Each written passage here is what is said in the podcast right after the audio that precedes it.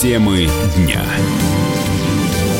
Вы слушаете радио «Комсомольская правда» в студии Игорь Измайлов. В Санкт-Петербурге прямо сейчас э, проходит встреча президентов России и Беларуси. Ну, вот должна была начаться, сейчас мы выясним, э, как давно она началась. Проходит в преддверии заседания Евразийского экономического совета. Некоторые сведения вчера Владимир Путин рассказал во время э, большой пресс-конференции о том, как идет глубокая интеграция внутри союзного государства. Сейчас на прямой связи со студией специальный корреспондент «Комсомольской правды» Дмитрий Смирнов. Дим, привет тебе, слово.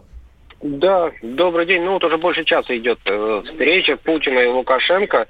В общем-то, особых новостей оттуда пока нет. Э, на приветствуют друг друга. Лидеры обменялись несколькими репликами. Путин сказал, что как бы 20 лет мы ответили союзному договору, а пока вот сделано это не особо много. Хотя, то есть, вернее, из того, что наметили, сделано не особо много. Хотя а, в целом, вот так вот, на круг, а, результаты есть. Лукашенко сказал, что в принципе, вы правы, конечно, но зато хорошо, что мы не разбежались, как, например, некоторые участники постсоветского пространства. Тоже верно. Имел в виду там Прибалтику и Украину, в частности. В общем, ну, Во всем искать потому, плюсы что... надо.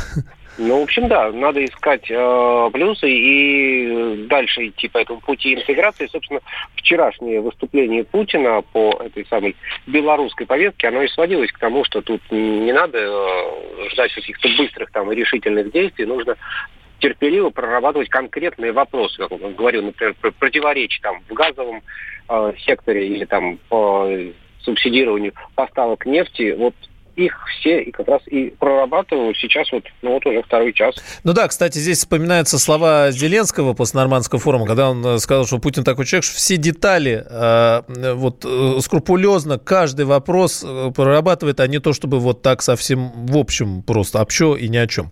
А, ну, да, Дима, а такой вопрос. Э, когда Лукашенко приезжал вот э, перед этим, он подарки привозил, и там даже Пескову какой-то набор, он у него просил там сало, да, что-то. В этот раз ну, президент... Там было не совсем так, это был день действительно в Сочи, и Лукашенко привозил с собой там некий продуктовый набор. Да, э, паёк. Это, кажется, домыслы, что там что-то досталось Орешкину, что-то Пескову там. А. Все вот, не знаю, знаешь, как по традиции говорят, все пошло а, в президентскую библиотеку, все подарки передаются. А вот, а как на самом деле, мы не знаем. А вы, вот, в, этот раз с подарками? Ими, ну, тоже пока неизвестно, потому что ими обмениваются в конце, так а, принято, конце. уже после завершения угу. переговоров, переговоры еще идут. Конечно, может быть, логично было, чтобы он вошел, там, Лукашенко в зал, так, знаешь, в костюме Деда Мороза и нес впереди себя а, какой-то там сверток или мешок, но, но пока вот до этого не дошел. Есть, есть. Спасибо. Специальный корреспондент «Комсомольской правды» Дмитрий Смирнов. Я напомню, Россия и Беларусь работают над программой углубления интеграции.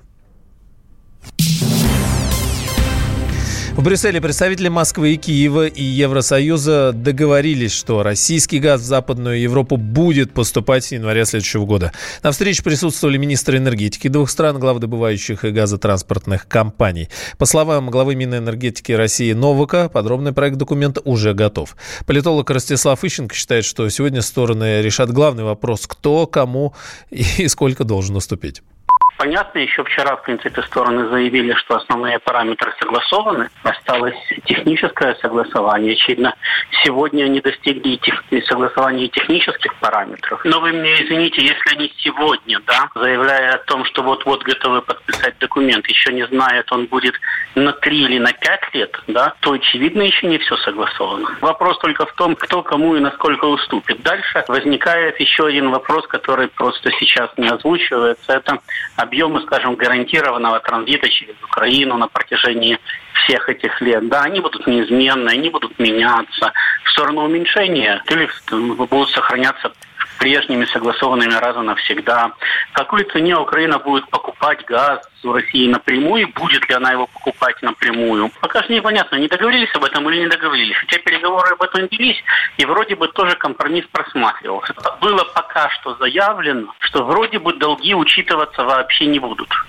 Действующее соглашение на поставку и транзит российского газа истекает в конце этого года. Согласно европейским нормам, компания-оператор транзита должна быть отделена от добывающих топливо предприятий. Но это вся история вокруг нафтогаза. Новый контракт «Газпром» может заключить с независимым оператором. Поэтому для перезаключения сделки украинские власти должны создать такую компанию до 1 января.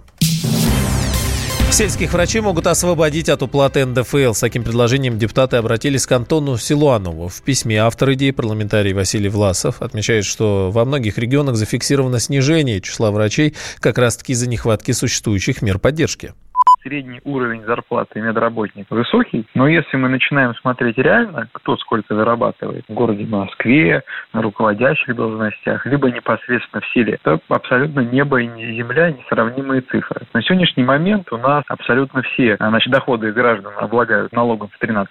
И на сегодняшний момент НДФЛ, снимается НДФЛ с каких-то выплат, в частности, за государственные пенсии, вознаграждение доноров крови и алименты. Не платить. Также с 1 э, января 2020 года НДФЛ будет, не будет облагаться компенсационные выплаты по программе «Земский доктор». Однако мы должны с вами исходить, что и так э, на селе, к сожалению, зарплата э, медработника невысока. Я думаю, что было бы правильно дополнительным стимулом отменить вот эти 13% НДФЛ непосредственно на зарплату медицинского работника сельской местности. Ну а вот а врач скорой медицинской помощи Михаил Коневский считает, что отмена налогов будет недостаточно. Подчеркнул, что ситуацию с нехваткой персонала в сельской местности может исправить только развитие инфраструктуры. Понимаете, если медики будут получать больше, если им повысят заработную плату, то тогда в сельской местности будет нормальное, более-менее нормальное количество врачей. Если там будет э, специальная необходимая инфраструктура, не просто голая изба с интернетом, а что-то будет. Магазины, куда можно будет сходить, какие-то клубы, что-то, чего-то, потому что медик не может полностью зацикливаться на своей работе. Ему нужна какая-то отдушина. Поэтому, когда будет инфраструктура и будет нормальное, нормальное количество заработной платы, тогда медики потянутся в сельскую местность работать. Вот так. Экономист Владислав Гинько считает, что отмена налога для врачей приведет к недовольствам людей других профессий. Вопрос-то не заключается в том, что нет денег.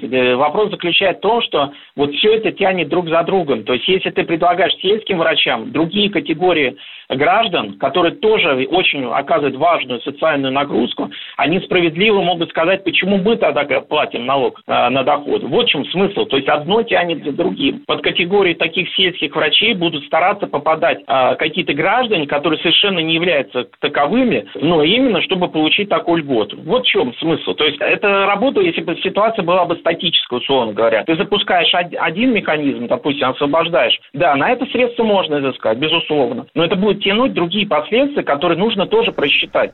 Ну вот я добавлю, с нового года средства, которые выплачиваются по программе «Земский доктор», облагаться НДФЛ не будут, пишет Арти. В Новосибирске кондуктору грозит срок за сексуальное насилие над пассажиркой. Суд отправил обвиняемого на принудительное лечение, чтобы затем вынести обвинительный приговор. Такое решение обжаловала мама кондуктора. Надеется, что обвинение с ее сына снимут. Подробнее мой коллега Вадим Алексеев. Мигрант Фарух Ашуров работал в троллейбусе. В салоне и произошло то, что стало поводом для уголовной статьи. Но участники этой истории описывают ее по-разному. 12-летняя девочка заявила, что незнакомец ущипнул ее, а сам кондуктор объяснил следователю, что лишь нечаянно прикоснулся, когда троллейбус качнуло на дороге. Разбирательство затеяла мама школьницы, которая застала девочку в слезах. Она плачет, трясется. У нее поднялось давление. В больнице это все зафиксировано. Мы были на приеме. Э, получается, он ее за задницу. Один раз.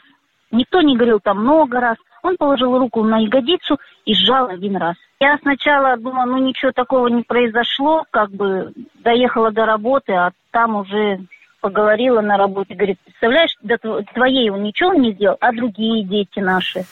Вот после этих слов мать и пошла к следователю. Тот возбудил дело. Уголовная статья 132. Насильственные действия сексуального характера в отношении лица, не достигшего 14-летнего возраста. Возможный срок от 12 до 20 лет. Во время разбирательства эксперты установили у Фаруха Ашурова расстройство, которое может обернуться суицидом. Возможно, психику подорвало это дело. Суд отправил его в клинику, чтобы потом, когда выздоровеет, вынести приговор. Защитить Фаруха пытается его мама Марина Ашурова. Она считает, что наказывать не за что. Он ни ужас, ничего не нападал, не раздевал. А он просто случайно задел и извинения попросил. И имя, чтобы просто не обижаться. Ну, mm-hmm. троллейбусы же бывает, вот толчок такой друг другу все равно. Марина верит, сын невиновен. Говорит, что и доказательств нет. А там ни отпечатки, ничего нету егошней. Ее одежда э, в этом следователе еще его, э, это как там, отпечатки, ничего нету. Конечно, пуховик, в котором была школьница, и не мог сохранить отпечаток, это ведь ткань. Но нет и других доказательств. Адвокат Владимир Бузюргин объясняет, что подобные обвинения выдвигают даже без убедительных улик.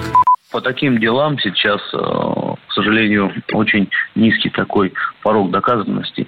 Вот и в нашем деле тоже не исключение было предоставлено только лишь объяснение, допрос самой потерпевшей его, ее законного представителя. Весь транспорт городской оборудован видеонаблюдением, но однако следствие не располагает такими сведениями. Но они просто не истребованы, они не получены, их просто нет.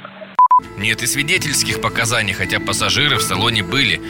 Так что можно лишь гадать, совершено ли преступление на самом деле. Адвокат опасается, что несмотря на презумпцию невиновности, суд вынесет обвинительный приговор. Вадим Алексеев, Комсомольская правда, Новосибирск. Лучше и сто раз услышать, и сто раз увидеть. Наш эфир на YouTube-канале «Радио Комсомольская правда». Для всех, кто любит по-разному. И ушами, и глазами.